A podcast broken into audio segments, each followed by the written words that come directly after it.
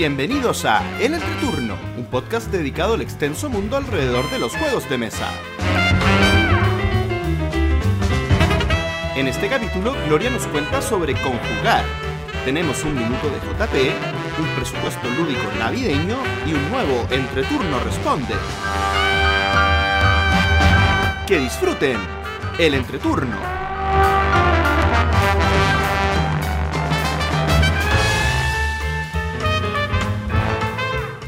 Hola, ¿qué tal amigos? Mi nombre es JP Gloria.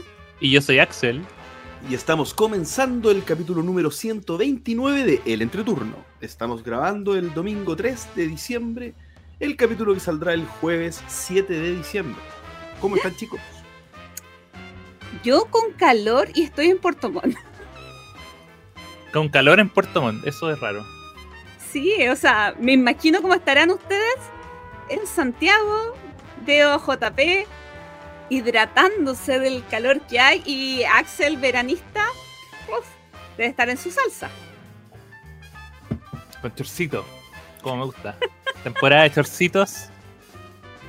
eh, Comenzar.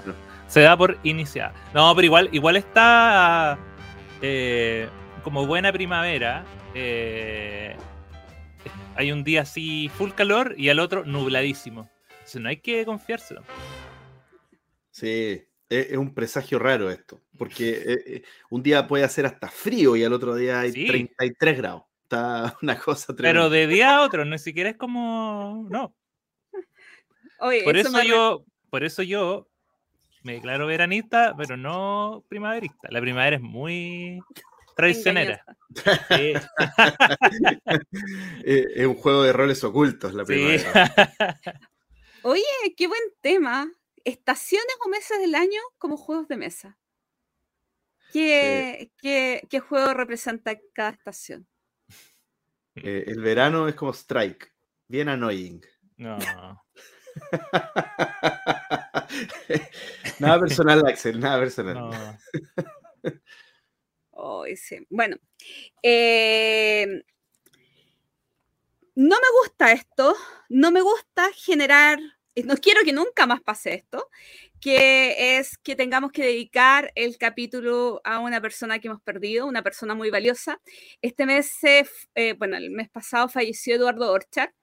Eduardo partió en los años 90 en juegos de rol em, y yo recuerdo por ahí, por el 2006, 2007, eh, que él me demostraba juegos eh, en, La Guarida, una tienda que había en, La Pirámide, y siempre muy rodeado a todo lo que es la ñoñería, participar en grupos de Star Wars, etcétera, etcétera, etcétera. Administrador del grupo de juegos de mesa más antiguo en Facebook. Y bueno, y nos dejó, y mm, por favor, amiguitos que nos escuchan, no queremos repetir esto, no queremos dedicar nuevos programas. Eduardo al cielo, un beso. Muchas gracias por todo lo que nos aportaste. Y, al igual que con Tini, eh, seguir con la alegría de los juegos, seguir con lo que ustedes disfrutaban y nosotros amamos. Dicho todo esto, eh, no jugué nada en el mes de noviembre. No, Dos- Gloria. No, dos partidas. no eso no es nada, eso es algo. dos partidas.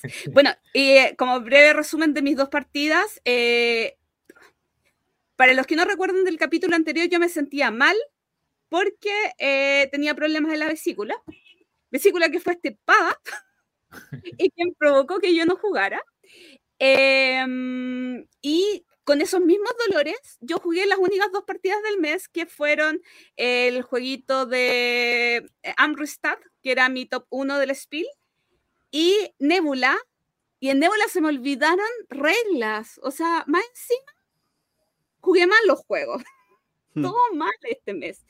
Pero de los que les quiero contar es que ya terminada la licencia médica y autorizada por el médico a poder manejar, estando acá en Puerto Montt, me dirigí a Valdivia este fin de semana para participar en Conjugar. ¿Qué es Conjugar? Es un evento organizado por la Asociación de Editoriales de Chile, por Ludit Chile.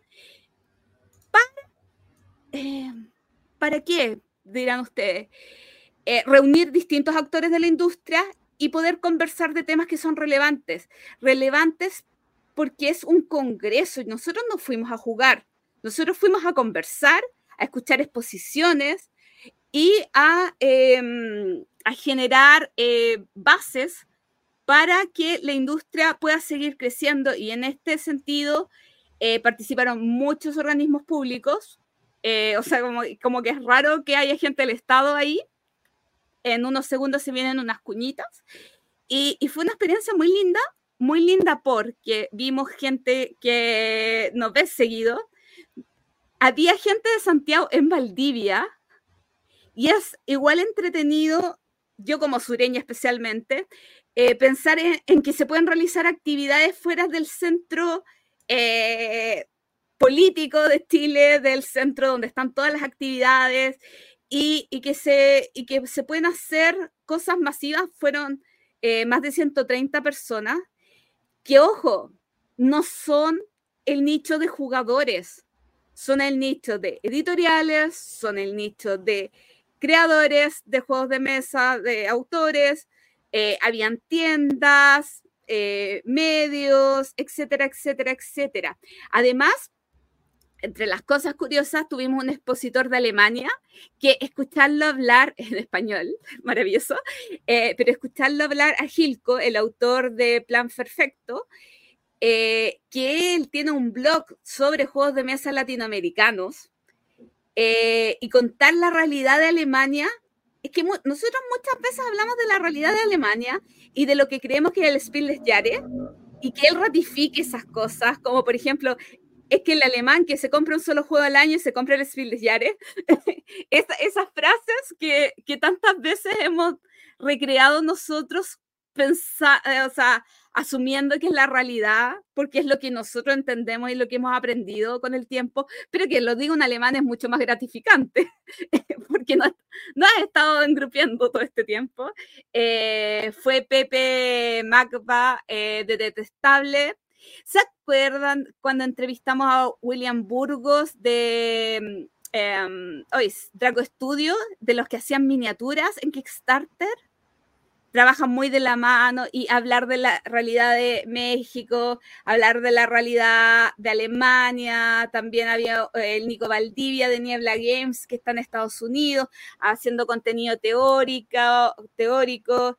Eh, tuve, eh, un lapsus de que se me olvidó un invitado internacional, pero bueno. ah,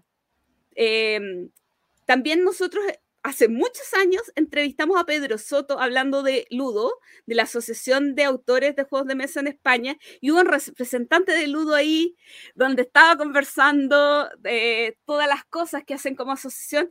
Fue sumamente gratificante el evento y eh, a mí me dejó con el corazón llenito, llenito porque vi a mucha gente que está interesada en que esto crezca, llenito porque el 2018, gracias a un fondo de ProChile, una delegación pudo asistir al SPIL. Y cuando uno se va dando cuenta que se van, hay muchos juegos que por apoyo de Fondar han sido eh, creados. O sea, cuando uno se va dando cuenta de que la industria va creciendo, de que hay apoyos para que esto eh, perdure, es súper grato. Pero antes de que pasar a, a sus opiniones. Les quiero dejar con una cuñita de Víctor Hugo Cisternas, presidente de Ludi Chile. Vamos con eh, Víctor Hugo. El, el, proyecto Congreso Conjugar todavía no termina. Esta fue la instancia en la cual nosotros desarrollamos los contenidos, adquirimos la información necesaria y se encuentra validada por todas las personas que asistieron al Congreso. Toda esta información será sistematizada luego en un manual de emprendimiento e innovación en los juegos de mesa para que cualquier persona pueda entrar de manera adecuada en esta industria y además en un mapeo de nuestra industria que vamos a poder entregar a los distintos organismos de fomento para incidir en la política pública y eventualmente, como dijo la directora regional de ProChile de los Ríos, Bárbara Sepúlveda, que nuestra industria, que hoy es reconocida de facto como un sector de las industrias creativas, sea reconocida formalmente eh, como uno de estos sectores de la economía creativa y como agentes culturales, que es lo que somos en la realidad. Porque dentro de la economía creativa están considerados, por ejemplo, los videojuegos, mm. pero no existe el ítem juegos de mesa.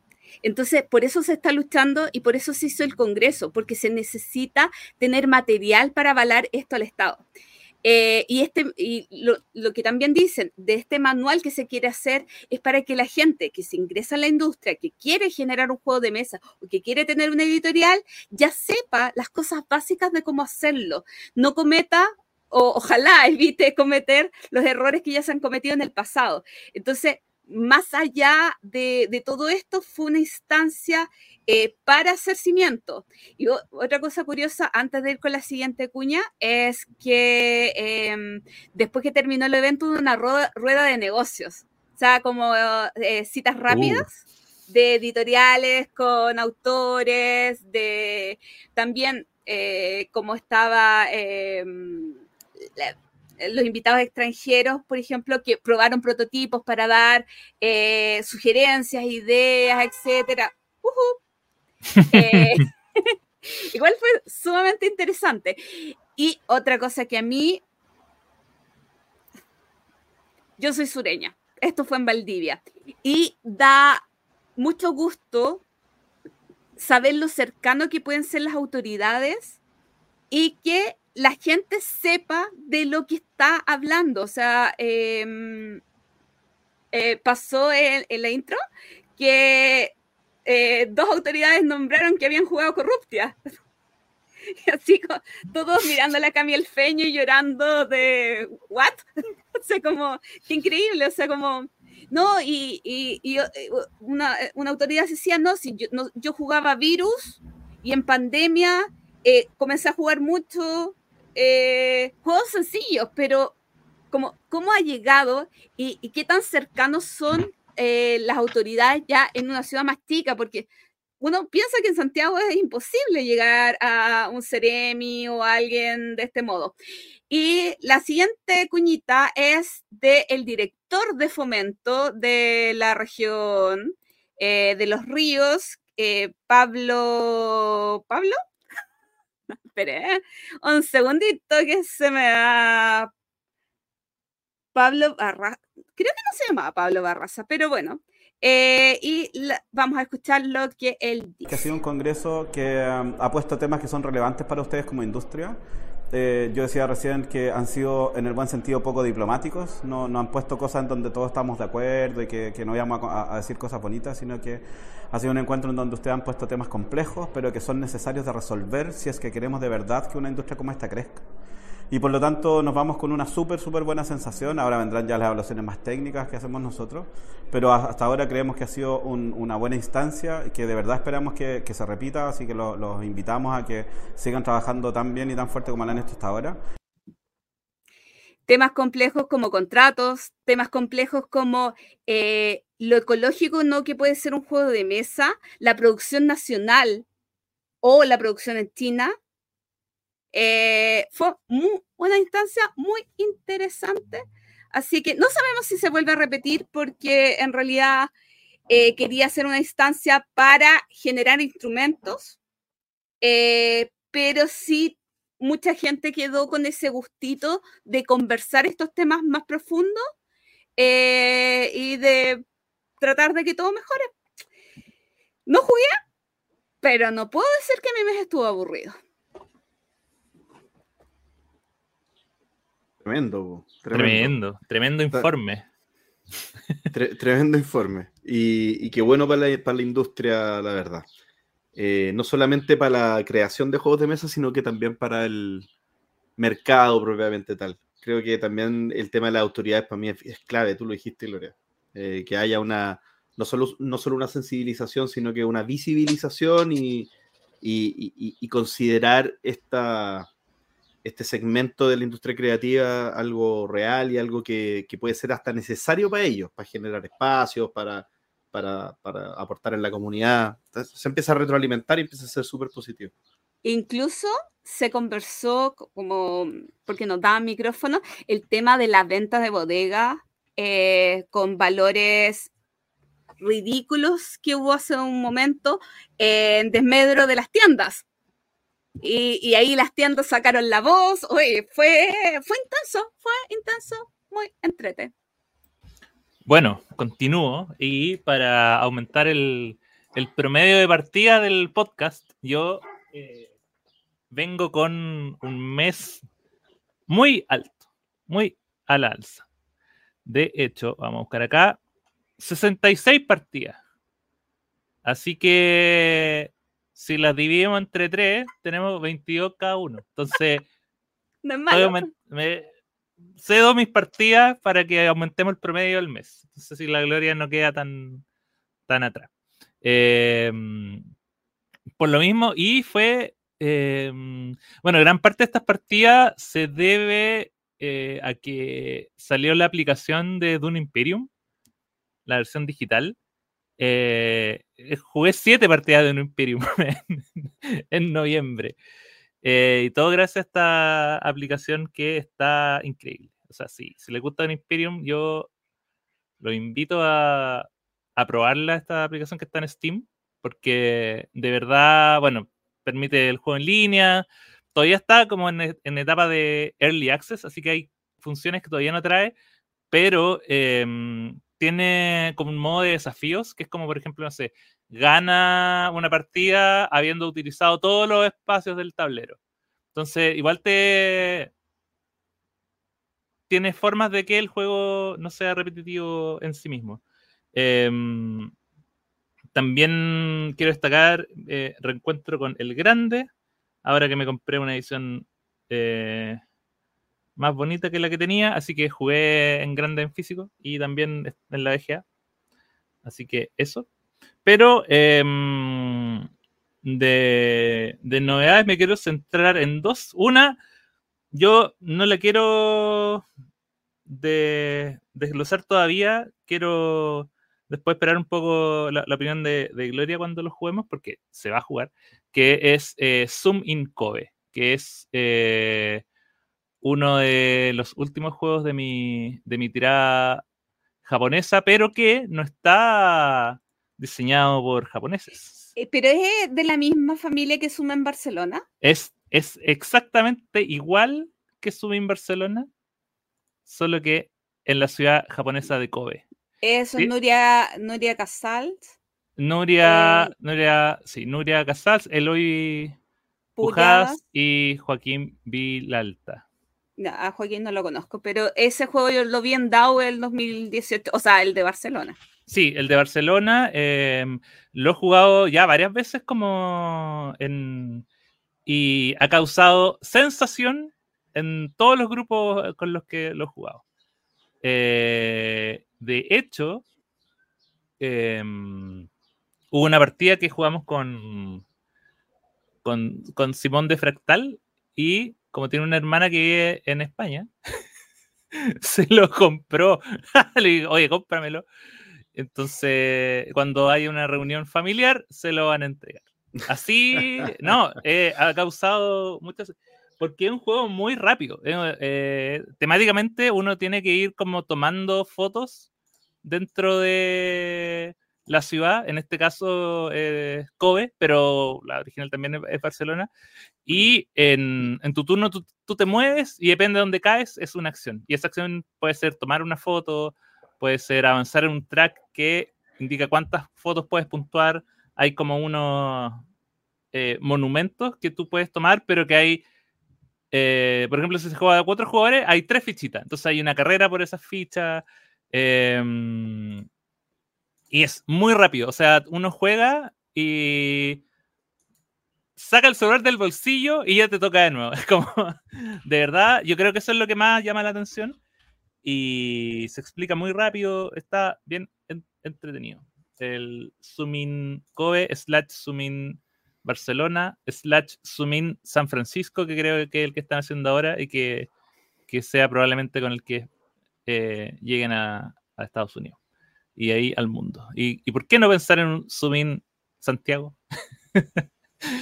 Em, y el último del que quiero enfocarme un poco más, que eh, lo probé la semana pasada y que es más, más estreno del año es em, un juego que se llama World Wonders. Eh, ¿World Wonders se llama? World Wonders. De, eh, de un autor. Eh, vagabundos de guerra. Los vagabundos de la guerra. No. Las maravillas del mundo. Ah, ah. De un diseñador brasileño llamado C. Méndez y que eh, es un juego que llama la atención porque, bueno, es un juego de colocación de, los zetas en una grilla, no es nada que no se haya visto antes, y eh, movimiento de tracks, o sea, estamos hablando de qué, clase de, de, planeta desconocido este. Em, pero la, yo creo que la gracia que tiene es que em, viene con unas maravillas, que son unas eh, piezas de madera que son muy bonitas, eh, representando diferentes maravillas del mundo. Está, eh, están las pirámides, está el, la, la, muralla china, el, caballo de Troya, hay un montón de... Más de ocho. A pesar de que llegan las ocho, no, hay infinita, hay como... Están los Moai ahí para representantes eh, local. Está Machu Picchu también. Em, y estas maravillas son como...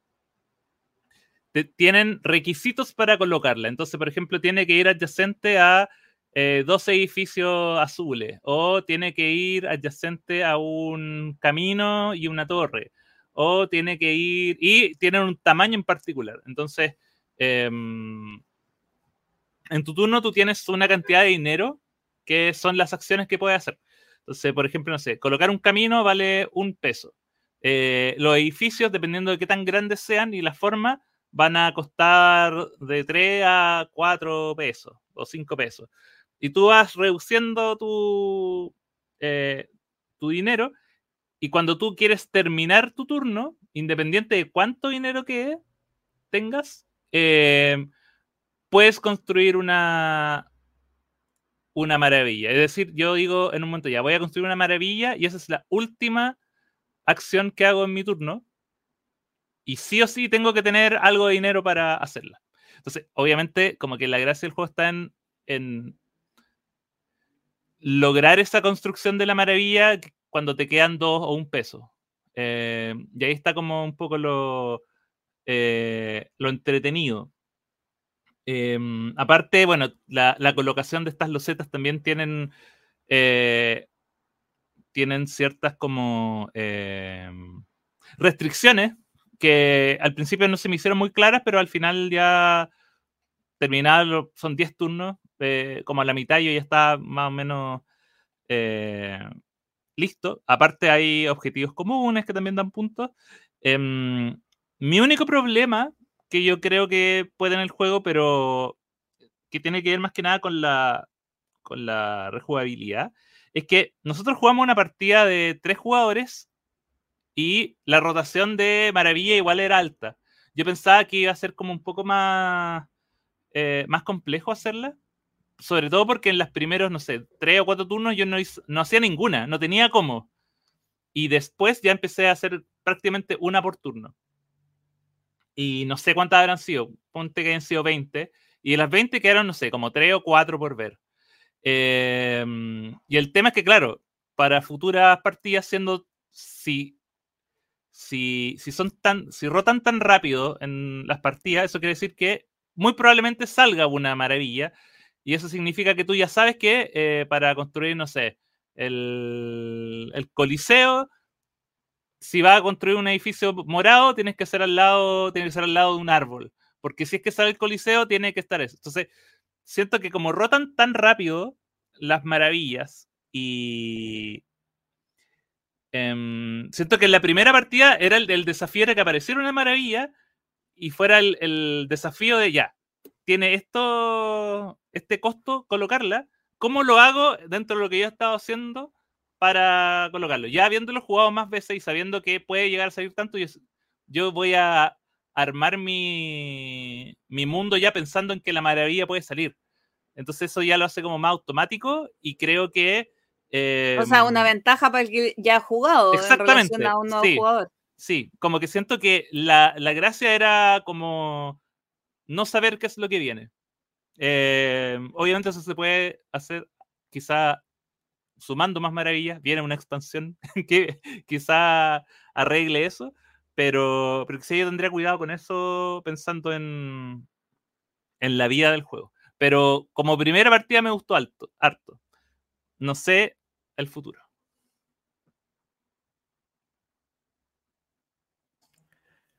Bueno, mi mes eh, estuvo un poquito más bajo que. Estuvo entre, entre el de Gloria y el de Axel. Pero no en la mitad, estuvo al lado del de Gloria, porque jugué poquito también. Así que gracias por el, por el promedio, Axel. Mira, eh, más que hablar de, cantidad de juegos, voy a hablar de alguna experiencia. A ver, tres cosas bien rápido. Una, me metí de nuevo en la pasta de Arkham Horror LSG. Estoy em, empezando campañas con. Ya, ya estamos en la mitad de una campaña con, con Carlitos. Estamos en eso. Pero este mes no les voy a hablar de eso porque estamos todavía muy incipientes, pero sí les puedo decir que se vienen grandes, grandes cosas. Lo que sí les quiero comentar es que eh, mi papá, el Rene, es fanático de un nuevo juego. Un juego que ya hablamos en el entreturno. Un juego que tuvo sentimientos encontrados. ¿A qué, a saben a qué me refiero? Me refiero a ah, White Castle. ¿De White Castle? Oh, bien, sí. sí, de White Castle. Eh, al Rene le encantó de White, de White Castle. Le encantó. Le gustó Maravilloso, muy bien. no, me, No. y me encanta, eh, pero perdón, eh, eh, como la contraposición. no, y lo otro, pero fue, fue amor a primera partida o, o hubo también el, este proceso del que hablamos que es como que la primera es más compleja, la segunda Amor a primera partida. Ya. No, amor a primera partida y, por tiempo no pudimos jugarlo de nuevo. Y la pregunta ¿Mm? que tengo es, ahora, ¿qué sientes JP? Pero, pero no, no quiero interrumpirlo más. Dale, JP. No, no, pero, pero a ver, yo creo que ahora me gusta más que al principio. También la, la, la experiencia con, de haber jugado con mi papá fue súper buena, fue, fue súper entretenida, fue también, creo que pasó algo también de yo explicarlo. No sé por qué me pasó eso, que quizá explicarlo me generó otra, otra postura, como el aprendizaje quizá la primera vez que uno juega es muy impactante, pero cuando uno lo explica ya como que más o menos sabe a lo que va. Eh, y lo jugamos varias veces, lo jugamos como tres veces, entonces eh, creo que decantó bien y como lo jugamos las mismas personas, también como que ya había una onda, como que no había que, eh, nadie lo estaba explicando, en la tercera partida ya todos lo conocíamos muy bien, entonces está, estuvo bueno eso. Y también puse a prueba tres partidas no es tanto, pero un poco puse a prueba la rejugabilidad, de, qué tanto afecta que salgan otras cartas, que los dados, la combinación de, las losetas de dados, que, permiten combos, entre comillas, de, hacer mejor una, una, locación para el dado blanco, para el dado rojo, para el dado negro. Em, y tiene, en verdad, un juego bien variado. O sea, tiene harta estrategia. Eh, otra cosa que le agrega mucha variabilidad y, cambia mucho la estrategia es el orden en el que salen las bonificaciones de los militares. Esa parte es muy buena. Esa parte es muy entretenida porque al final hay como un script, hay como un libreto en el cual uno tiene que ir ejecutando a los militares para ir sacando los beneficios. No es llegar y mandarlo al, que, al primero que uno quiere. O sea, al fondo tenéis que ser ordenado porque lo que decimos siempre cuando hablamos de White Castle son nueve turnos y si tú tienes un turno malo, está, ya ahí muy en contra. O sea, no puedes tener turnos malos. Entonces, estuvo bueno, estuvo súper bueno. Y también me gustó que terminamos de jugar y esta misma conversación la tuvimos con mi papá. O sea, él también cachó eso y, conversamos de ese tema. Entonces, estuvo bien haber analizado el juego también, estuvo bien entretenido. ¿Jugaron de a dos? ¿O jugaron jugamos de a tres. Jugamos de a tres con la floppy. Sí, jugamos de a tres. Eh, y el otro juego que quería comentar, voy a hacer un poco de trampa, porque esto, esto en realidad es parte de diciembre más que, más que noviembre, pero da lo mismo, da lo mismo porque después se me va a olvidar y no lo voy a hablar. Em, ya había hablado de este juego hace mucho tiempo, quizá, eh, pero quiero comentar lo que es Vindication. Vindication, este juego que entiendo no existe en español. Entiendo. Recuerdo el llanto y el correo electrónico, maldito ah, Games. es verdad, es verdad. Es verdad. ya, eh, sí, este juego no existe en español. y, este juego, bueno, es un juego de un diseñador que es al parecer como un one, one hit wonder esta cosa, porque es, Mark Neidlinger y que tiene otro juego que se llama, eh, lo tengo por acá, Unsettled, que salió en 2021, es un juego cooperativo medio futurista que, yo no lo había escuchado nombrar nunca, así que supongo que, que no le fue muy bien. Eh, pero Vindication es un juego, es, un, es, una, es una aventura euro. Eh, eh, en el fondo, es, un juego en el que uno tiene un monito que, que, es un scumbag, es una escoria de la humanidad, y tienes que ir por el mapa activando distintos lugares porque tú tienes que ir sacando, como fortaleciendo tus atributos, tu, inspiración, tu, tu visión, tu fuerza, tu coraje, para poder ir obteniendo cartas que son compañeros de distintas características o traits, que serían como eh, virtudes tuyas eh, o características tuyas, pero también reliquias y también derrotando monstruos. Ya con esa última frase, derrotando monstruos, perdimos la gloria. Hace rato que ya perdimos la gloria, pero, pero lo que debo decir es que es bastante euro, porque todo lo que está pasando aquí que yo les voy contando es en un tablero hexagonal, que, tiene los hexágonos separados, uno se mueve entre, los, entre las aberturas que hay entre las posiciones hexagonales, se generan como unos espacios triangulares por los que uno se va moviendo, pero es todo determinístico. ¿ya? Uno va juntando, al final son recursos que uno va eh, utilizando para hacer distintas cosas. Y hay un par de dados que en realidad lo que hacen es agregarle un poco de sabor a, una de las cosas que se puede hacer en el juego, pero, pero no, es, no, no, no determina tanto la estrategia con la que uno juega. Y, estaba pensando qué pasa aquí con este juego que, me gusta tanto y, no sé si a toda la gente le gusta tanto. Eh, y me puse a pensar que quizá eh, estos, estos euros que tienen tintes de Ameri, que son euros temáticos o euros que tienen como aventura y cosas, quizás no es que le guste a todo el mundo. O sea, en el fondo hay gente que ama sus euros y, los euros tienen que seguir como una línea y, ser... Eh, eh, de ciertos temas quizá, y quizá no pretender ser otra cosa. Pero a mí que me gustan los Ameri y me gustan los euros al mismo tiempo, creo que este juego me, me viene súper bien. Y creo que lo mismo pasa con Eclipse también, que en el fondo es un, es un euro que, que, puede estar enmascarado como en una temática Mary y quizá por eso tal vez hay gente que podría no gustarle, pero, pero, pero en el fondo Eclipse es un euro tanto como Vindication es un euro para mí. O quizá más en el caso de Eclipse, pero, pero, pero de todas formas, eh, debo decir que hace tiempo que no lo jugaba y, lo pasé increíble. O sea, lo jugamos con una expansión, con Pablo y con Diego Benavente. Eh, y nos repetimos el plato porque la verdad quedamos, quedamos con ganas de más, eh, con una partida que no fue tan corta, un par de horas, y después repetimos, jugamos cuatro horas seguidas el juego y, y habría seguido jugando. Así que súper buena sensación vamos a llamar de nuevo a Maldito para ver si ahora sí sale la petición. Y que sabes que yo creo, o sea, que de repente eh, quedan en un, en un limbo algunos juegos. Porque voy a ser súper prejuiciosa en lo que voy a decir. El euro igual es más barato. Igual sí actualmente ya están los de Vital la Cerda, etcétera, etcétera, etcétera, pero cuando eh, el euro se viste de Ameri, no solamente tiene más temas, sino también es proporcional al valor. Y, creo que eso hace que en algunos idiomas sea más difícil sacarlo. Por cuánta gente hay que le guste este tipo de juego, que, que sea más comercial, volvemos, creo que fue un juego de Kickstarter, quizás llegar a, tirajes que justifiquen el riesgo, etcétera. Yo creo que quizás por ahí pasa que, estos juegos son un poquito menos populares. No sé, quizás me estoy carrileando. No, yo creo que tenéis razón. Me hace sentido. Es un juego riesgoso igual de comercializar. O sea, por ejemplo, yo creo que no le iría bien en Chile. eh, sería súper nicho, pues, un par de personas lo comprarían, pero no, no, no, no sé si da, como para traer tantas copias. Quizá camuflada en, en, un, en un container un par, pero, pero no, no es como para volverse loco trayéndolo. Pero eso fue Vindication. Si tienen la oportunidad por ahí, pruébenlo porque es muy bueno. El minuto de JP, que soy yo. Perdón, creo que las últimas veces que lo he hecho siempre me reío. Es que.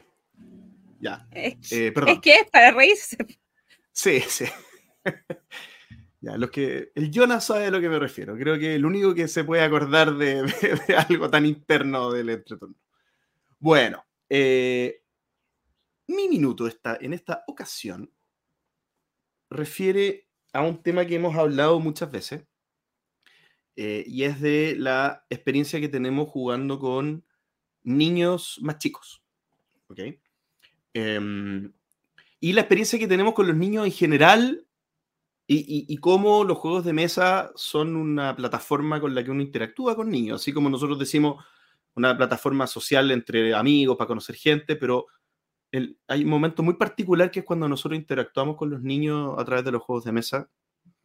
Eh, y lo que me pasó en particular es que uno de los fines de semana que fui a Viña, eh, me tocó jugar con mi sobrino, mi sobrino mayor, que tiene 11 años, casi 12, Em, hace tiempo que yo no jugaba con él, de hecho, desde que él tenía como siete años, yo creo, ocho o siete años, que no les contaba que había jugado con, con, él, así que eso ya es bastante tiempo atrás.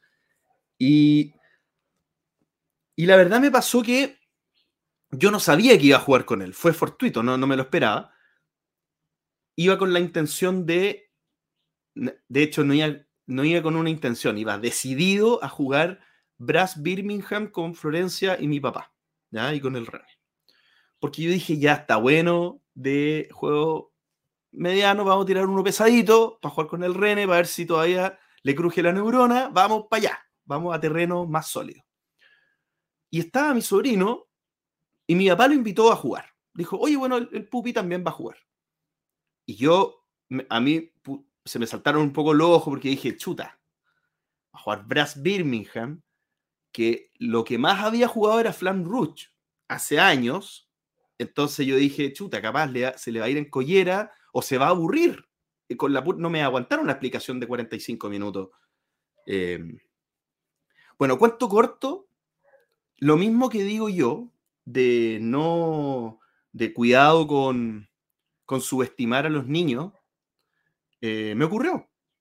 Porque lo primero que me, porque lo primero que me impactó fue que eh, en la explicación él estuvo muy atento, en extremo atento. Yo ya quisiera ese nivel de atención cuando alguien explica un juego, eh, al punto que él me hacía validaciones con preguntas. Cuando yo explicaba algo que era más complejo, él me decía, ah, o sea que cuando yo pongo una fábrica acá, la otra persona entonces no puede, papá.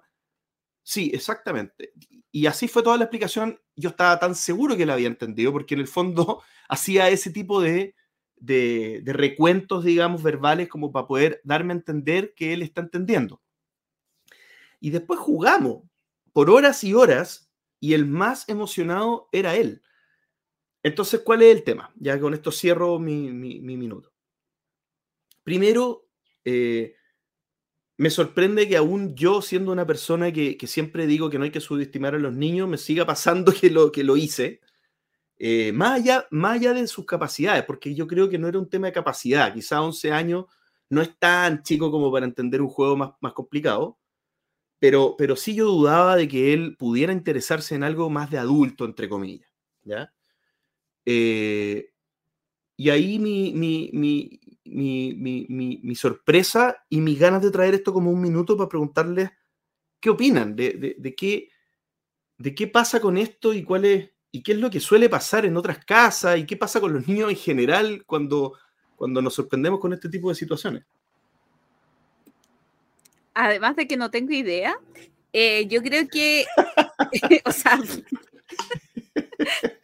Gracias, no, no, porque me refiero que como yo con mis sobrinos cuando eran chicos, como llegué al Dixit y después yo me vine, fui a Santiago, entonces como que hubo un periodo en que no, no hubo partidas.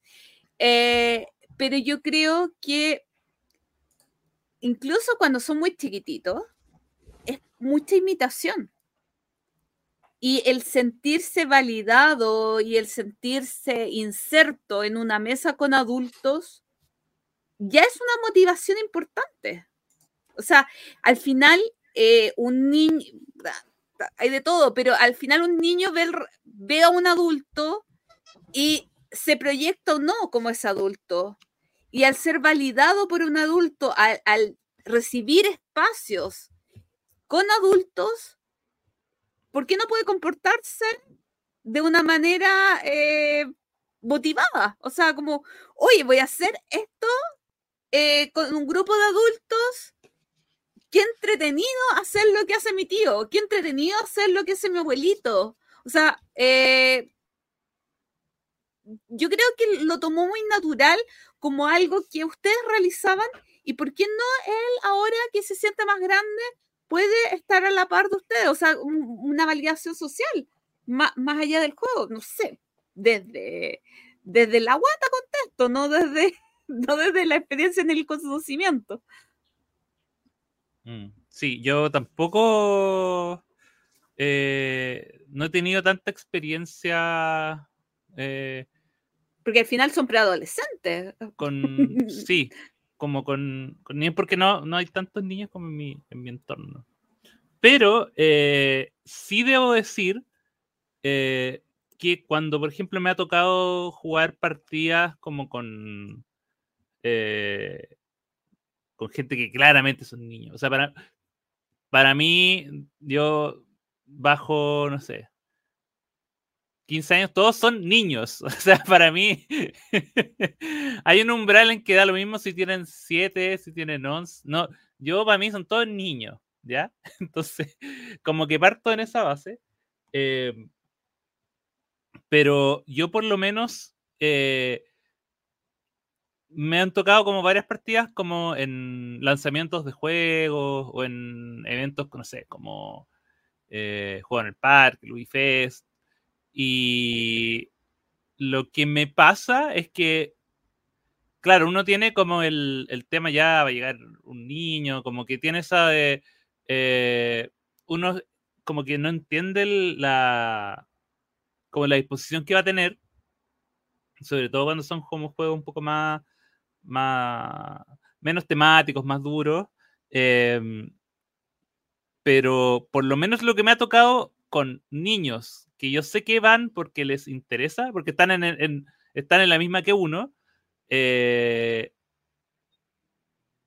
recojo mucho lo que dijiste tú, el tema de la atención, de hacer las preguntas para estar jugando como, eh, como haciendo su turno bien, como tratando de, como también son muy... Eh, y yo como que trato de decir, mira, acá te equivocaste, o sea, como, mira, eh, como que trato también de, eh, de, que juegue bien, ¿cachai? De que vaya como con las reglas bien aprendidas.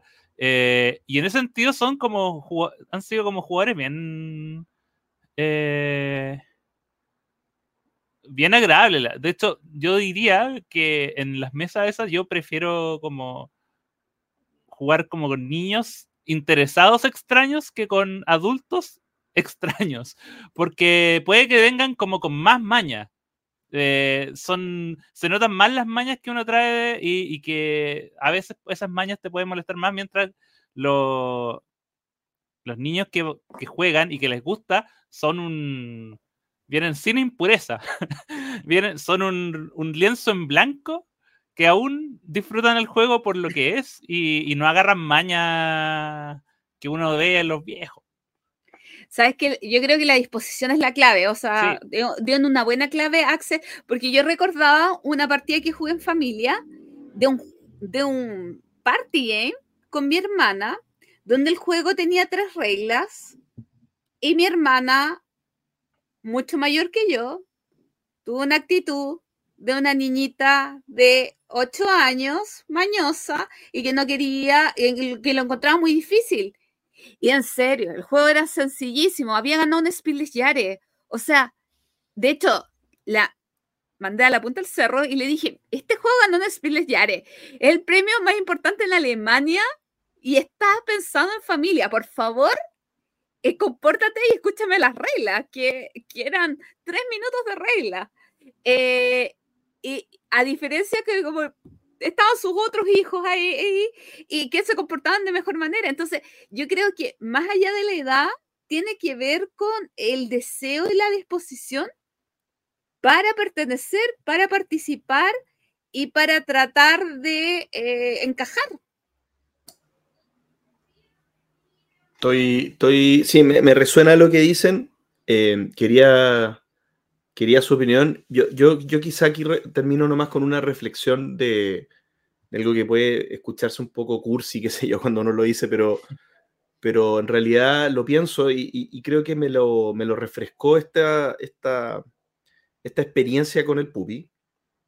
Y es que muchas veces nosotros aprendemos entre comillas, como mal aprendemos a no atrevernos a hacer las cosas. Y de adulto podemos decir que no sabemos, que no podemos, que no... Y tenemos razón cuando lo decimos. Porque cuando uno dice yo no puedo, por mucho que puedas, el hecho de decir yo no puedo es tan potente que no vaya a poder nunca. Pero el niño, no puede ser que nadie le haya dicho aún que no puede. Y cuando el niño realmente lo intenta porque le interesa, que es lo que hemos hablado los tres, cuando le interesa genuinamente algo, ya verá si no puede. Pero sin prejuicio es capaz de muchas cosas, quizás no de todo en la vida, pero sí de, la gran mayoría, porque los prejuicios al final son los que, los que te frenan, los que te joden y, te, hacen no, no realizar las cosas. Hoy día fue jugar un juego de mesa, pero el día de mañana puede ser luchar por los sueños que tenga. Entonces creo que, pucha, que es importante eh, tener poco prejuicio y sobre todo con respecto a un niño que para no, para no embarrarle la, esas ganas de explorar.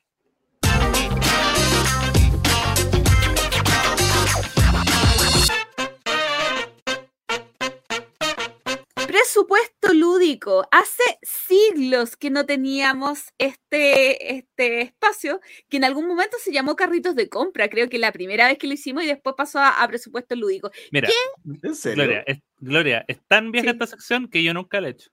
Uh. Por eso mismo, para los nuevos auditores, vamos a contar en qué consiste esta sección. Tenemos un monto de dinero y tenemos que gastarlo imaginariamente, lamentablemente. Pero, eh, amigos auspiciadores, en el futuro esta sección puede ser real. Auspiciadas, claro. Entonces, generalmente lo hacíamos en dólares o en euros, ahora lo vamos a hacer en pesos chilenos, porque se viene Navidad. Y en Navidad, ¿qué hay más bonito que entregar amor? Y una de las formas de entregar amor es a través de pequeños regalitos. ¿Y qué mejor regalito que regalar un juego de mesa? Hoy de verdad deberían auspiciar este espacio. Está muy bonito. ¿Y qué mejor? Vamos a regalar jueguitos de mesa. Entonces tenemos un presupuesto de 100 mil pesos para regalar. ¿Y a quién? No sé. Cada uno decidirá a quién regalará y qué regalará. Que en cierto modo es también ayudarlos, a ustedes que nos están escuchando, a ver otros jueguitos que podrían ser útiles en sus carritos de compra, en su presupuesto navideño. Dejo con ustedes a JP. Voy con mis 100 mil pesitos, que consta de lo siguiente. Bueno, primero voy a explicar un poco el criterio que ocupé. Yo el criterio que ocupé es que, bueno, todos, es que fueran juegos que estuvieran obviamente disponibles, ¿cierto? Porque son eh, jueguitos para regalo y no vamos a estar regalando juegos descontinuados, pues sería una maldad. Entonces, eh, en mi caso, aparte de ese criterio, está el gancho, el gancho de tener, de que haya una razón por la cual uno regala un juego, porque si no, uno corre el riesgo de que el juego llegue a manos que no lo aprecien y no se juegue, ¿cierto? Entonces, en mi, en mi caso, tres de los cuatro regalos tienen ese gancho, el cuarto es solamente el vueltito nomás, así que ese, ese ya se lo voy a explicar. El primer regalo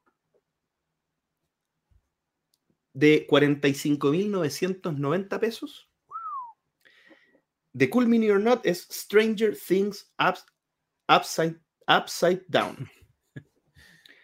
es un juego temático de Stranger Things, de la serie de Netflix.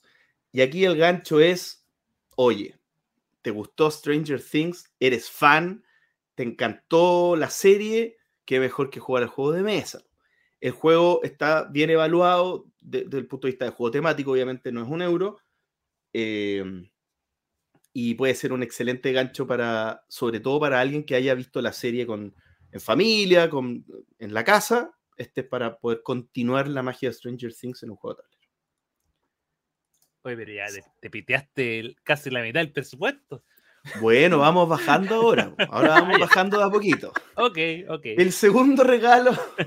Oye, pero están caros los juegos. Un juego de Culminio ¿no? por cuarenta y tantas lucas ya quisieras. Ya quisieras. es verdad, es verdad. El segundo juego es Nebula. ¿Y cuál es la razón? Por 34.990. ¿Cuál es la razón? Es bueno. Porque ¿cuántas veces tú podés decir que vaya a regalar un euro que tiene en material de ganarse premio hecho por un chileno? Pocas veces, ¿cierto? Entonces ese gancho es tan potente. ¿A dos veces? Dos chilenos. Ah, dos chilenos, ya, ya, bueno. Pero me refiero a esto, esto, esto por chilenos. Una cosa eh, bien, bien extraña, ¿cierto? Que no se da habitualmente y que es un súper buen gancho también. Oye, te regalo este juego de estrategia que está dejando la embarrada para bien en todo el mundo, tiene los mejor, las mejores reseñas hecho por dos chilenos. ¿Qué mejor gancho que eso? No, hay un mejor gancho. Brilla en la oscuridad. Brilla en la oscuridad. Brilla en la oscuridad. El tercer juego por 15.990 pesos la tripulación Misión Mar Profundo. Y acá es re fácil encontrar familias o grupo o algún amigo y todo que tenga un grupo que se junta a jugar cartas. Los juegos de cartas, los juegos de baza que toda su vida ha conocido. Este regalo tiene que ser hecho a esa persona. No le vaya a regalar a alguien que no ha jugado nunca juegos de baza.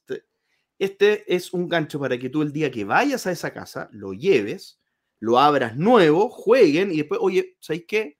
Era un regalo, te lo dejo. Y se lo explicáis tú y el compadre queda maravillado y, o la comadre queda maravillada y le dejaste un tremendo juego a su haber. Oye, y estamos en 96.970. ¿Qué hago con las tres luquitas?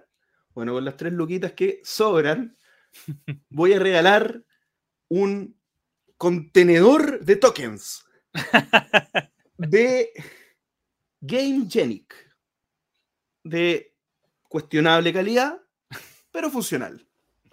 Para alguien que quiera guardar sus daditos o sus tokens.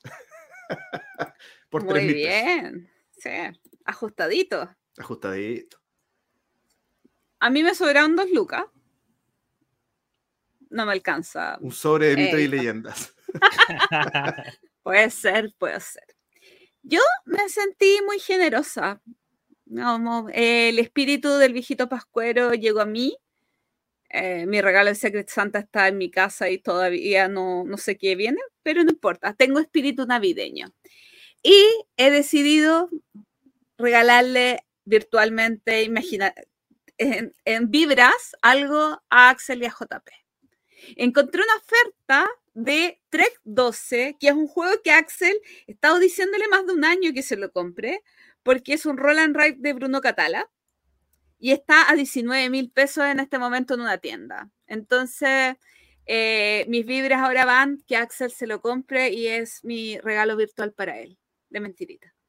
Por si acaso, lo repito varias veces. y no sé por qué pensé en JP. Eh, también eh, en un presupuesto un poquito más ajustado. No sé por qué lo imaginé jugando un juego que hace unos días escuché eh, excelentes recomendaciones de un juego en solitario que se llama Resisted, que sale 25 mil pesos, que es de un puzzlecito, dicen que es muy entretenido. Eh, y no sé, me, me, imaginé a JP jugando ese jueguito, así que dentro, estaba dentro del presupuesto, así que dije, me tinca para JP. Ahora, ¿Quién no tiene una pareja de amigos jugones? Todos tenemos una pareja de amigos jugones y ah, estaba entre dos juegos, estaba entre dos juegos. Pero amo, y ustedes ya lo saben, con tanta locura Nutres ganadoras y quedan tan poquitas copias en Chile y en una tienda lo tienen a 9 mil pesos. Que por favor cómprense Nutres ganadoras. 9 luquitas, 8.700 creo. Eh, si juegan da 2, es un juego que se demora 5 minutos y es la experiencia más satisfactoria de juego de mesa que pueden tener en tan poco tiempo. Increíble. Voy a seguir con. Ah, no, esto me lo voy a saltar. Eh, alguien que quieren regalarle. Es como. Este juego es como para un amigo secreto. Porque es presupuesto acotado, poquitas plata, cuesta solamente 7 lucas y es una experiencia. Y me encanta eh, como regalar experiencia. Y ahora eh, la serie Unlock sacó unas mini aventuras que son partidas más cortas, creo que de 45 minutos eh, o una hora, y que son Unlock mini aventuras, creo que hay siete, seis distintos, que un masito, 7 mil pesos, perfecto regalo para amigos secretos, tanto para jugones como no jugones, porque un skate room igual, igual puede servir de intro a alguien no jugón. Y ahora me voy con una sandía calada por 25 lucas. Una sandía calada que puede ser tanto para una familia, sobrino o no jugones. Eh, hiper salada, sandía, que es el Telestration. ¿Qué juego más entretenido? Que en un par de minutos hace feliz a la gente, una forma de introducir, que pueden jugar jugones, no jugones, dibujen bien, dibujen mal. Una maravilla de juego. Y todavía me queda un poquitito. Otro amigo secreto. Pero supongamos que este amigo secreto es jugón. Y no le voy a regalar un juego. No, no le voy a regalar un juego, porque esas son las condiciones del amigo secreto. Le voy a regalar un juegómetro en, em, lo pueden pillar en, em, ah, eh, ay, se me olvidó el nombre de la tienda. Sauce No, no, es que estaba pensando que lo está vendiendo em, en Roquia, pero es producido por Sauce Llorón es una es un rectangulito donde tú anotas cinco jueguitos y vas anotando las partidas, pero es tan lindo para decorar la casa que si tienes amigos muy jugones y no sabes qué juego regalarle, quizá regalarle algo que no sea un juego, sino que sea algo bonito. Y con eso hice 98 mil pesos. Podemos comprar fundas baratas con las dos lucas que sobran o se las puedo prestar a Axel que creo que quedó medio corto. De hecho, sí, Gloria te voy a pedir, no, pero no es necesario que me prestes las dos lucas. Con una basta y sobra, porque obviamente como es mi primera vez realizando este, esta experiencia, me pasé. me pasé, pero tampoco por tanto. 950 pesos. Me pasé. Y, y, y demás que... Eh, que algunos de estos productos quedan en oferta y, porque estos, aparte, son todos precios retail. Entonces, si hay alguna promo ahí, mejor. Así que con esa me, salvo. Em, así que, aparte de tener dinero imaginario, también me imaginé gente para regalar. Entonces, eh, lo primero es eh, pensar tiro en alguien que eh, no le gustan los juegos de mesa. No sabe qué son los juegos de mesa que, y, de hecho tampoco conozco mucho. Es un regalo cacho. es un regalo cacho, pero quiero caer bien.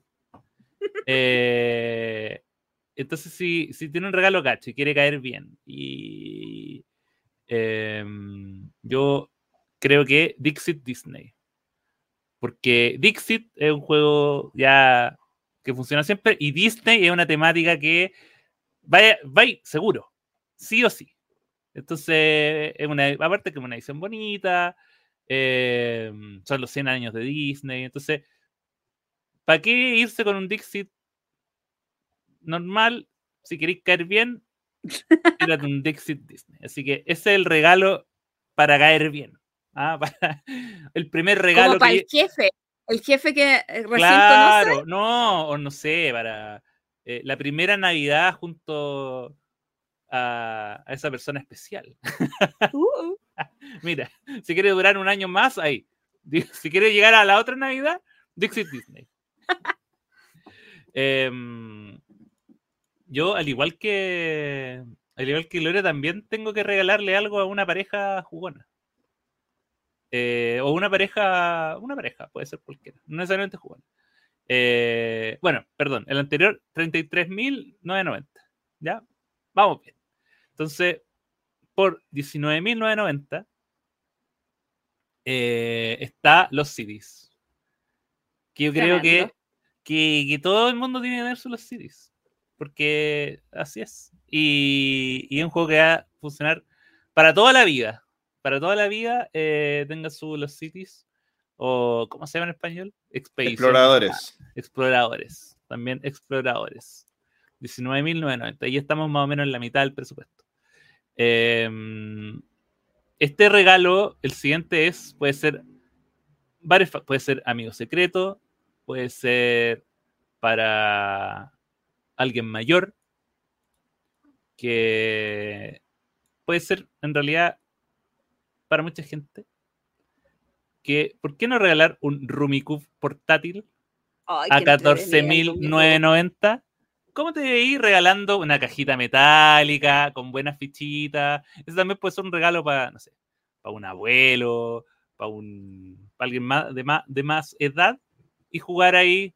No solo le regalas su Rumicube, sino también una partidita ahí con fichitas sonando. Yo creo que, y más encima, edición portátil, puede servir para, para las vacaciones. Yo creo que Rumicube no falla. Y los siguientes dos regalos cumplen dos funciones. La primera es que eh, yo creo que son regalos para jugones a, que, a quienes ya no sabes qué regalar. De repente puede que sea en la es como, oye, te voy a... No, ya lo tiene. No, si ya se lo compró. No, si viene... Lo tiene, lo tiene en inglés y ahora se lo va a comprar en español. Chuta. Cuando estás en ese problema del jugón, que no sabes qué regalar, te voy a tirar dos opciones una por 20.990 y la otra por 10.990. Mira, pero qué mejor. La, opción más cara, pero yo creo que igual es eh, un organizador de Folded Space. En este caso, por ejemplo. Yo me autorregalé uno, dos recién. Por 20.990 te puedes comprar uno de Five Tribes, que es uno que siempre. Me lo compré. Mira, mira. Pensé. ¿Viste? Todo jugador de Five le encanta, pero que los los andan volando. Acá, entonces va, seteo, seteo listo. Eh, obviamente también hay full space de muchos otros juegos. Eh, pero todos rondan entre, si no son 20.990, porque para tratar de hacerlo puse el más barato que pille. Eso debo decirlo. Pero hay otro que valen 29.990, pero ya para no haberme pasado por 10.000 pesos, puse el más barato. Eh, y la otra es eh, una bandejita de dado. Nos falla una bandejita de dado. Bandejita de dado, 10.990, también de eh, Y tienen opciones de fondito blanco, fondito negro, fondito café. Eh, ¿Para qué una bandeja de dado tradicional cuando puede ser una de maderita, con eco cuero, que se llama esa, eh, así que nada. Lo único malo es que me pasé por 950 pesos. Oye, ahí voy a voy a agregar que en realidad cualquier cosa de Sauce es un extraordinario regalo para un jugón. Porque yo estoy muy contenta de los productos que tienen, son muy bonitos, están muy bien pensados y la madera se ve muy bonita y tienen, a pesar de ser delgaditos, son súper durables. O sea, no, nunca he tenido un problema con, las cosas, funcionan re bien. Aparte que más encima, eh, no sé si todos, pero algunos hay, hay que armarlo. Entonces ya es como estar regalando dos por uno. La experiencia de armarlo y después disfrutarlo. Y por más que uno sea ñurdo, se arman fácil. Yo el que tengo miedo son a, a los cositos de Folder Space. No sé cómo los voy a armar. Oye, eh, Em, sí. Oh, me voy a comprar esto. Eh, oye, un, un pequeño break porque a alguien se le olvidó que iba a decir algo. Creo. Axel. ¿Yo? ¿Qué? Algo más que hablar sobre Navidad. Ah, verdad, verdad. Ya, oye, quiero aprovechar, ah, quiero aprovechar este espacio eh, porque si bien eh, eh, acá usamos el tema de la de las fundas, como no que, que sobró, que me sobró plata, entonces compré en funda, debo decir que puede que no sea que desde el día, desde este año, yo aprecio la funda con otro nivel. Voy a contar una, una pequeña historia. Que, bueno, este año participé, porque se me, me acordé, en el Secret Santa de, de Board Game Geek, de la BGG. Eh, y eh, me llegó esta semana el regalo. De hecho, me habían mandado un mensaje, así como, eh, oye, ¿qué, ¿qué, tienda? Ah, me habían mandado un mensaje porque le, estaban comprando y le habían pedido el root y no sabían lo que era el root. Entonces dije, oh, en este, oh, mi root nomás, ¿qué tal? Eh, y les dije, mira, ah, y porque me habían comprado eh, desde la fortaleza. Y yo les dije, mira, nada mal con la fortaleza, pero para que te salga más barato, mejor una tienda de Santiago para que el envío te salga más barato. Y le di una serie de tiendas y fue como, ya, gracias. Eh, y así me llegaba más rápido. ya, no importa. El tema es que, eh, bueno, lo fui, me llegó, eh, lo abrí y dije, ya voy a hacer un live porque acá es mágico, es como saber qué hay, porque de verdad no sé lo que era. Puse una wishlist gigante y no sabía de verdad qué iba a hacer. Y yo voy abriendo el paquetito y lo primero que veo son eh, las fundas. Y es como, oye, pero qué cosa más inteligente si va a regalar un juego que tiene carta, regalar la funda. Oye, pero qué, qué detalle más increíble. Entre paréntesis, yo lo estaba viendo en vivo sí. y yo decía, claro, hay que ajustarse a cierto presupuesto y de repente el juego no es no, no, no llega a ese presupuesto, entonces tú le agregas funda para llegar al mínimo. Claro. Ahora, no era necesario. Después nos dimos cuenta que no era necesario haber sumado las fundas para haber llegado al mínimo, porque el compadre eh, me tocó un magnate. Digamos que me tocó un magnate, porque me llegó eh, un regalo que si, si hubiese participado en, la, en el presupuesto lúdico, con solo el juego ya estaba listo. que es un Everdell eh, coleccionista. Y fue como, oh. así que saludo a esta persona. Esta persona de gran detallazo, detallazo pero, lo de la pero, funda. Pero increíble que, independ, o sea, independiente del, del, De hecho, creo que lo que más me quedó, más que el juego en sí, fue como el detalle de la funda. Y fue como, onda, para la próxima vez que yo participe, onda, voy a mandar todo con funda. Yo creo que debe haber pensado, si le voy a regalar una edición coleccionista, que le ponga fundas más le vale, porque si no, no, no, le regalo nunca más. No, pero buen detalle. Sí. Así que eh, no vean el tema de las fundas como algo, no, que me sobró la plata, no, de, o sea, yo creo que, que te llega un regalito y entre medio de las fundas es como, oh, aún cuando uno no enfunde, sí. pero yo sí enfundo. Oye, dos cositas. Uno, yo creo que tu Secret Santa enfunda, porque para él era fundamental, sí. o ella era fundamental eh, ese cuidado en el juego. Y dos, eh, yo pongo algunos países solamente para mandar regalos, porque son más fáciles, sé dónde ah, hay sí. tiendas, y como yo no sé sí, mucho idioma. Y segundo año que me toca alguien en, que vive en España y que no habla español. Ay. Oh. Hoy a mí me tocó un chileno. Ah, yo tuve que buscar. Que habla español. Sí, se habla español. No, yo tuve que buscar en tiendas españolas hasta encontrar un juego en su wishlist que estuviera en inglés para, o sea, fue, ah, y, fue... Igual eh, yo casi, casi hago como que le escribir en inglés como para ocultarme, pero dije, ¿para qué? Mejor le escribo en español nomás. Así que eso. Buena, compare. Buena, compare.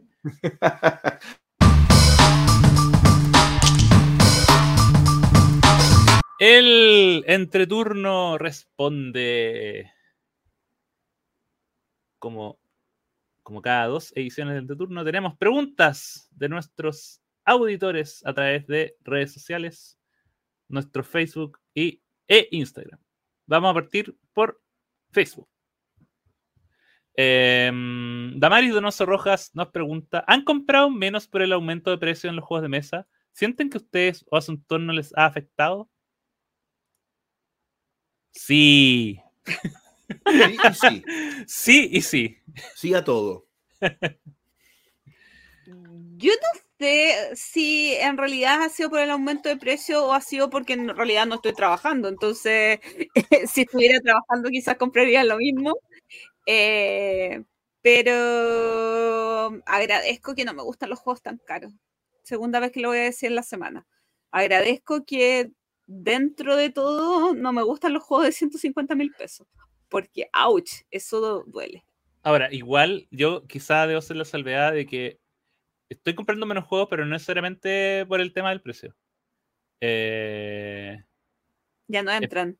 Es, por un tema de, primero, espacio Claro, y los juegos que, eh, efectivamente están subiendo de precio son los que no entran, ya no entran. Em, y quizás también es como un tema de, eh, de que no necesitar tanta novedad como un estado mental. Así que eso. Pero de que influye, influye. En mi caso, le, eh, estoy aprovechando renovar harto también. Pues, estoy vendiendo mucho más que antes.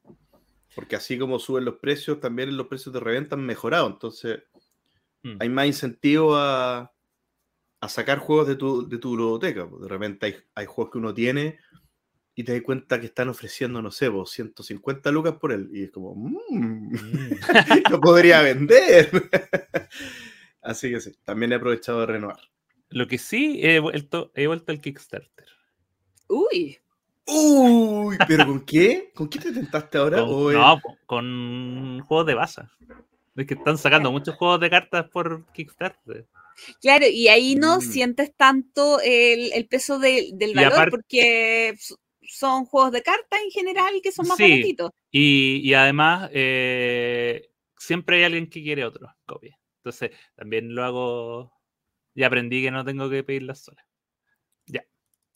Carolina Aguilar Ramírez nos pregunta: ¿recomendaciones de juegos para niños pequeños, 5 años, con déficit atencional? Yo no cacho de déficit atencional, pero me imagino que lo que se necesita en cierto modo que sean cortitos. O sea, como que sean bien ágiles en ese sentido. Y de 5 años, uy, porque eh, la, Monza.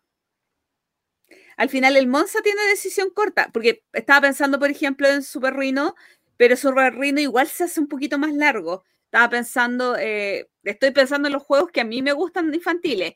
Eh, en Frutalito, que es memoria, eh, mi, primer frutal ya es para muy chiquititos, pero el Monza, al final de cuentas, es una carrera de autos donde las casillas son de diferentes colores y tú lanzas una serie de dados y dependiendo de los dados que salgan, de los colores que salgan, es como tú vas a poder ir avanzando con tu autito. Y el que llega antes al final de la carrera em, gana.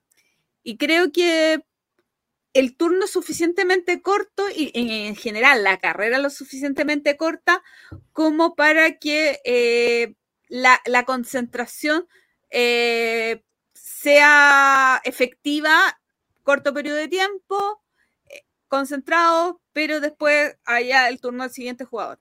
Pero igual desde el desconocimiento de, de déficit atencional. JP, tú con tu sobrino cuando eres chiquitito, ¿qué solías jugar? ¿O ya jugaste más grandecito? eh, yo creo que jugué más grandecito, pero el que, el que me iba bien con él era el fila filo. Ya. Em, porque es un juego que uno puede ir guiando. Y, yo creo que ayuda al despliegue visual también. O sea, mm. cuando, cuando es más simple no, no encanta tanto. Creo que tiene que ser algo que... O que tenga cierto grado de participación bien física. Claro. Eh, me parecía buena idea el Rino. ¿El Rino Hiro? ¿Rino? O sea, yo lo amo, pero. Pero. Pero, pero igual me lo cuestiono. No, no, no sé, porque uno no sabe. Eh, pero igual tienes muchas razones en juegos que sean. Eh, oh, sabes qué juego me encantó? No sé si el papá el déficit atencional, pero juegos de niños que me encantó, el Dodo. Eh, un juego que ah. sacó de Beer, que es una montaña, donde hay una pelota que baja, es un juego colaborativo, donde hay una pelota que va bajando el, el, el cerrito, la montaña, y tú tienes que ir lanzando dados para ir cumpliendo como desafíos, o sea, no sé, si desafíos, pero ir cumpliendo misiones antes de que la pelotita caiga. Eh, al final es tan rápido, o sea, como que tienes que actuar tan rápido que puede ser que eh, funcione eh, incluso para incentivar la concentración como en, como en ese estrés. Pero ah, yo lo encontré increíble el juego para. O sea, yo como adulto lo disfruté muchísimo. Yo quiero sumar dos jueguitos de destreza. Uno es Animal sobre Animal. Oh, cierto.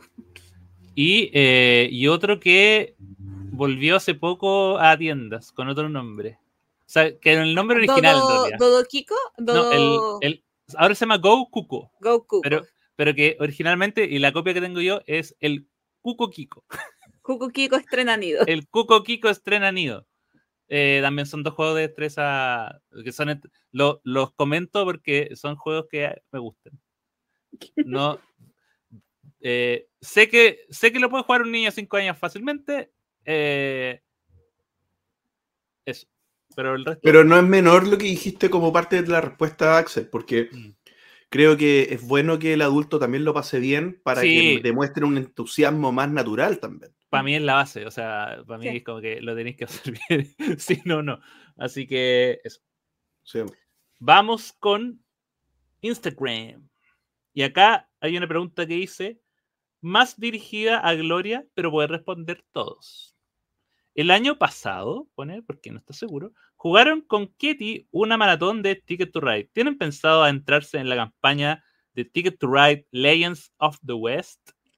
Yes. Yes, yes, my friend. oh, yeah, my friend. Ahora, claro, eh, tenemos que ver las condiciones del contrato, pero eh, eh, es muy probable que la juguemos con la Ketty.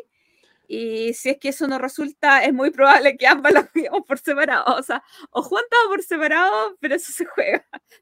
Y, pero en formato maratón o en formato pausado. Es que para mí es una condición em, crítica el formato pausado. Ok.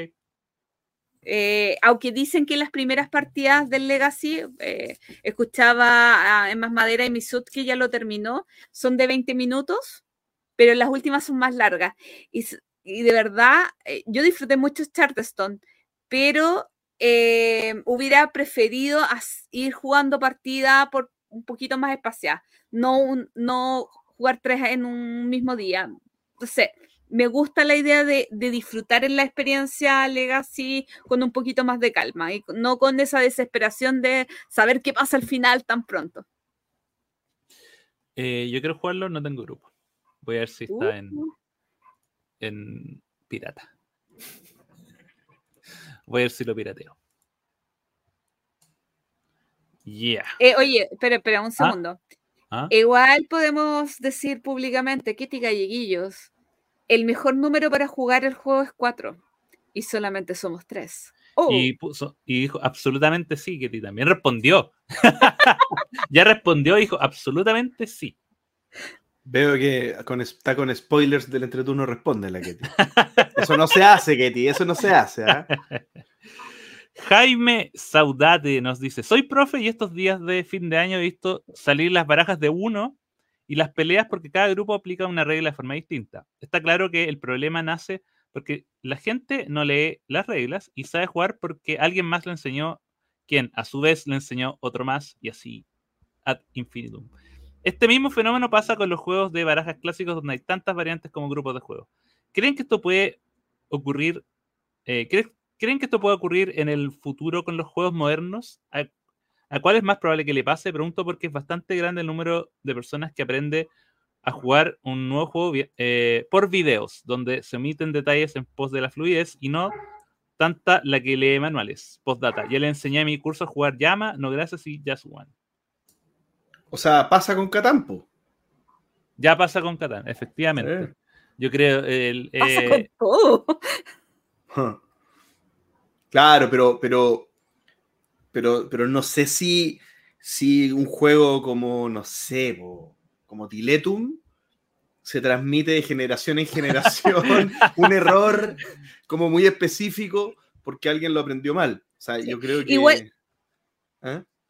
No es que pasan con juegos más de nicho, como que hay solamente un video en YouTube del juego, o, o, juegos que no están en tu idioma, y que tú crees que el reseñador lo hizo perfecto. O voy a hablar de un amigo nuestro, Juan José Fernández, nuestro querido JJ. En aquellos años, 10 años, 15 años atrás, él tenía muchos juegos amigos en alemán y él los explicaba. Y bueno, creo que nunca eran esas las verdaderas reglas. Y en ese entonces JJ también vendía esos juegos, por lo tanto, uno lo encontraba maravilloso, entonces lo compraba y lo seguía jugando como uno no sabía alemán, con las reglas que te había explicado JJ. Y pasan, y pasan, y pasan los años, y después los juegos son publicados en español, y tú te das cuenta que, oh, sorpresa, no era así el juego, tenía una pequeña variación. Eh, ha pasado hasta en las mejores familias.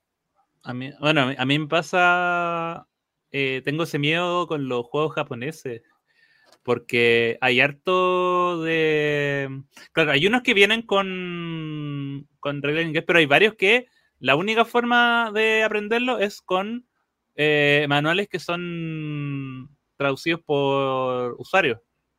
A veces ya cuando están demasiado masivos, los autores hacen una, traducción y ahí uno se da cuenta, oye, he estado jugando mal esto todo este tiempo.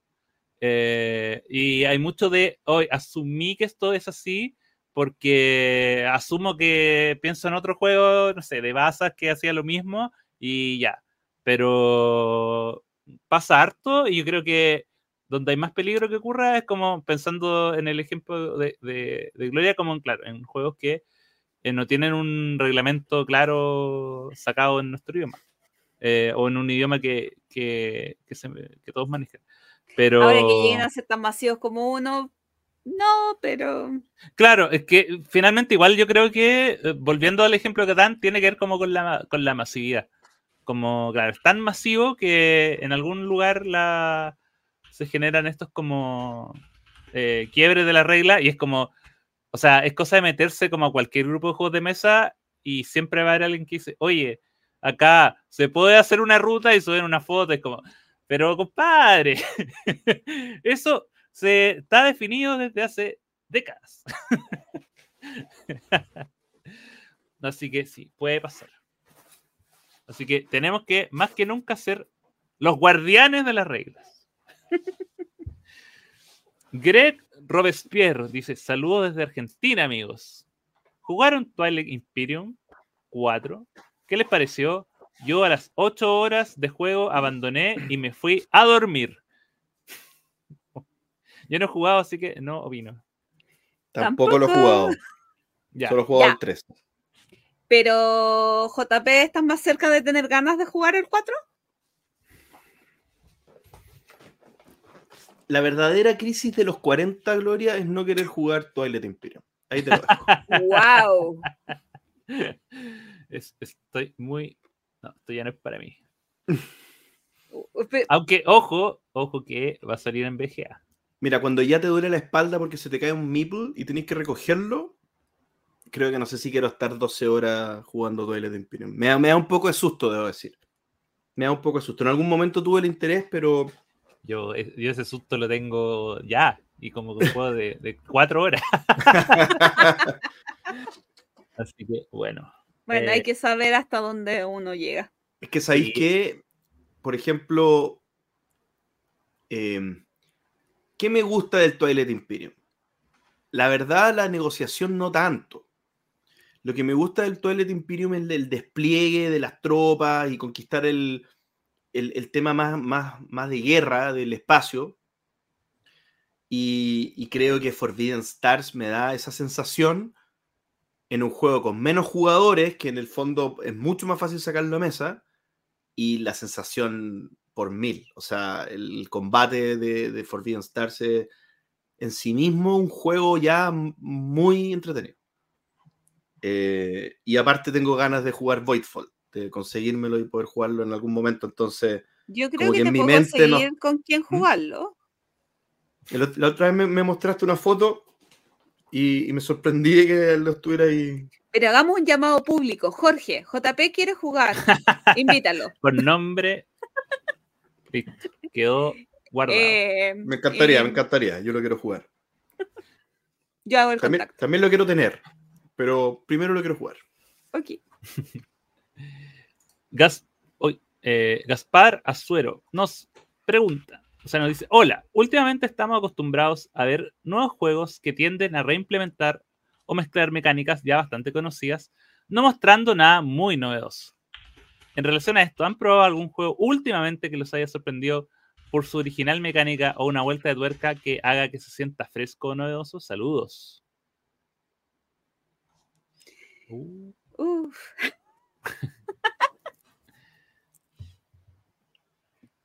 eh, igual es chistoso Pasó un porque- angelito.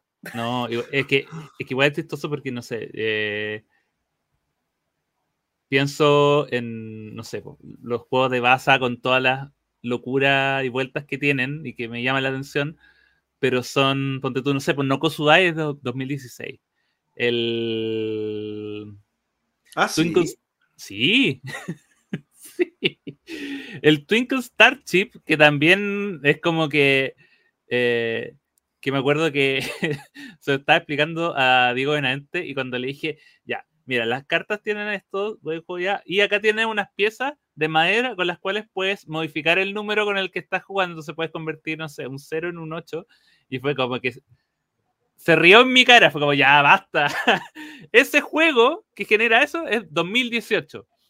Entonces, también es como, ya, tengo muchos ejemplos de juegos que este año como que me han roto la cabeza, pero son viejos también. Entonces también dentro de la vuelta de tuerca se están como...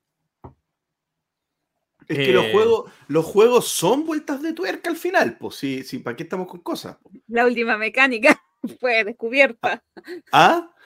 Que la última mecánica fue descubierta en 1800, no mentira, pero Claro, no, pero al final, esto, da, esto no sé si alguna vez fue tema de la semana, ya con tantos años de podcast uno no se acuerda qué, qué cosas pensó, soñó o fue tema de la semana. Pero, pero el, el- podemos preguntarle a ¿Mm? Jonathan, que nuevamente estuvo dentro del 3% de las personas que más escucharon el podcast. te Con, iba a decir no que me me sorprendió. Me sorprendió, me encontré poco. Debió haber sido el 1. Me da miedo ese, ese 1 y 2% que no. ¿Ah? Me da miedo quiénes serán. Pero bueno. Eh, ¿qué, estaba diciendo? Estaba diciendo que, que lo- los juegos son. Son tantos miles de juegos que existen y tan pocas las mecánicas para distribuir entre todos esos juegos que las vueltas de tuerca es parte de lo que uno hace. mm, Mm. Sí, Que no es lo mismo que el refrito. o que la Claro. reimplementación. Claro, yo por lo mismo también como que no... eh, no busco tanto la, la novedad, novedad. O sea, como, oh, esto es como demasiado Mm. novedoso. Es que Eh, O castigar un juego porque no es tan novedoso. Claro, o, o al revés. Yo siento que como más al revés, como, como que se castiga mucho el no, esto no hace nada distinto, pero al final es como, la mezcla y cómo lo presenta y si de verdad te pareció no. Yo creo que, lo, más peligroso de eso, como para terminar, es como que uno diga, ¿sabes que jugué esto? Y preferiría jugar esto otro. Que ya lo hizo anteriormente y lo hizo bien o lo hizo quizás no mejor o lo hizo y al final es como, creo que es lo más peligroso que me puede pasar. Pero cuando un juego supera eso, igual es fuerte. Es que yo, yo creo que valoramos la innovación, pero personalmente, en el fondo, hay, ya tengo súper claras las cosas que me gustan. Entonces, quizás disfruto estando entre esas cuatro paredes de las cosas que más me gustan. Si dentro de eso hay innovación, bacán.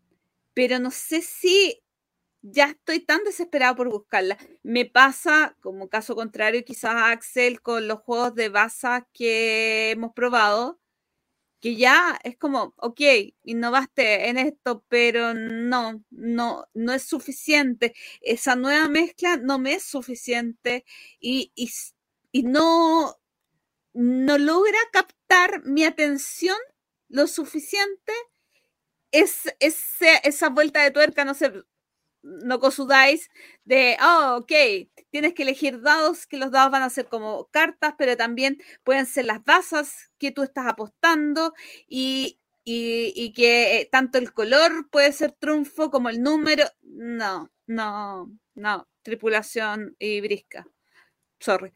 Mira, eh, la última como vuelta de tuerca que me llamó la atención así, que me me voló la mente, yo diría que fue como el año que salió de un Imperium y Arnak, que fue como mm. el mezclar como deck building con posicionamiento de trabajadores.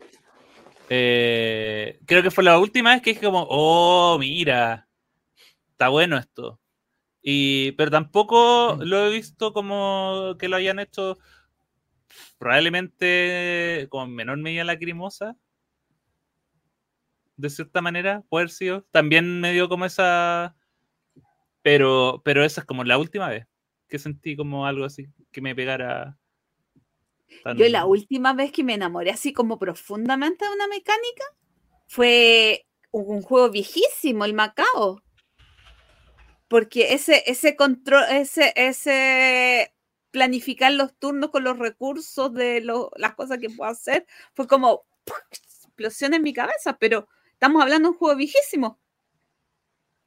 A mí, quizá como ejemplo, podría decir el del Hit. También estaba pensando en el Hit, sí. Que Flam Rouge a mí me encantaba, pero, pero, pero la, implementación de Hit.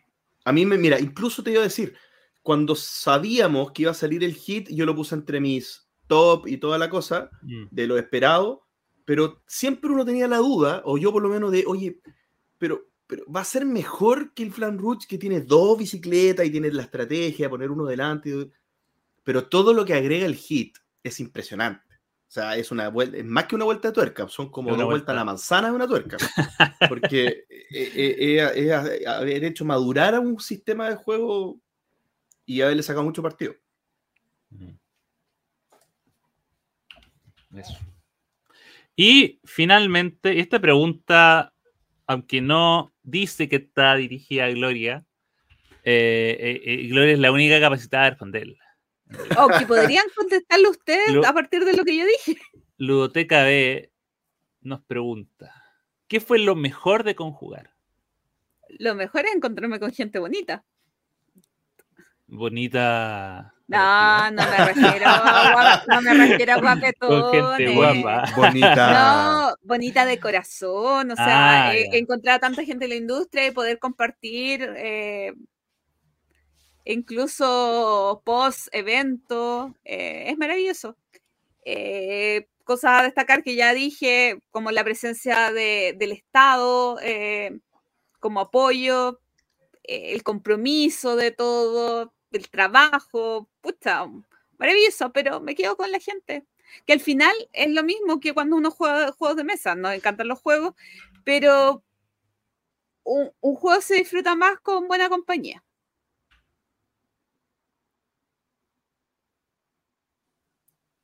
Ok.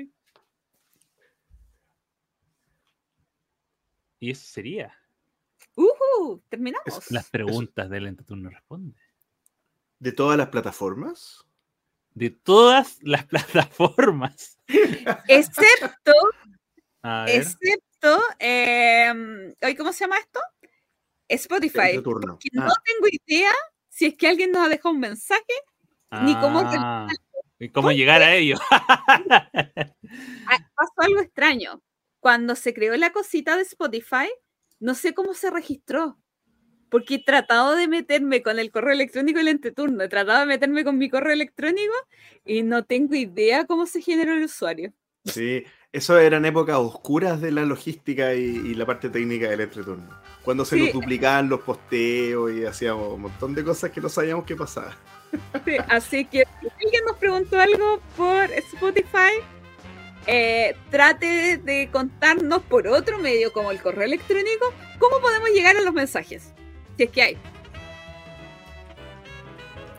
Y con este aviso de Spotify, estamos llegando al final del capítulo 129 del entreturno, donde tuvimos un hecho inaudito donde Gloria jugó menos que yo. Una cosa impresionante. Primera Quedará- vez en siete años. Quedará en los anales de nuestra historia. Tuvimos un minuto de JP, tuvimos un presupuesto lúdico y este entreturno responde que cada dos mesecillos nosotros compartimos con ustedes. Así que no me queda nada más que agradecerles por habernos escuchado. Hasta la próxima. Ah, chao. Gracias por escuchar El Entreturno. Y recuerden, envíenos sugerencias de historias relacionadas con sus vidas lúdicas. Pueden ser de terror, tragedia, graciosas o hasta de traición. Recuerden también escribirnos para participar en nuestra sección El Entreturno Responde. ¿Y ustedes qué regalarán esta Navidad? Envíenos sus comentarios al correo elentreturno.gmail.com. Además, envíenos preguntas o temas que quieran que conversemos en el programa. Síganos en Facebook, en Twitter, en Instagram y suscríbanse a nuestro canal de YouTube. Escúchanos en un mes más en nuestro próximo capítulo de El Entreturno. Gracias de nuevo y hasta la próxima.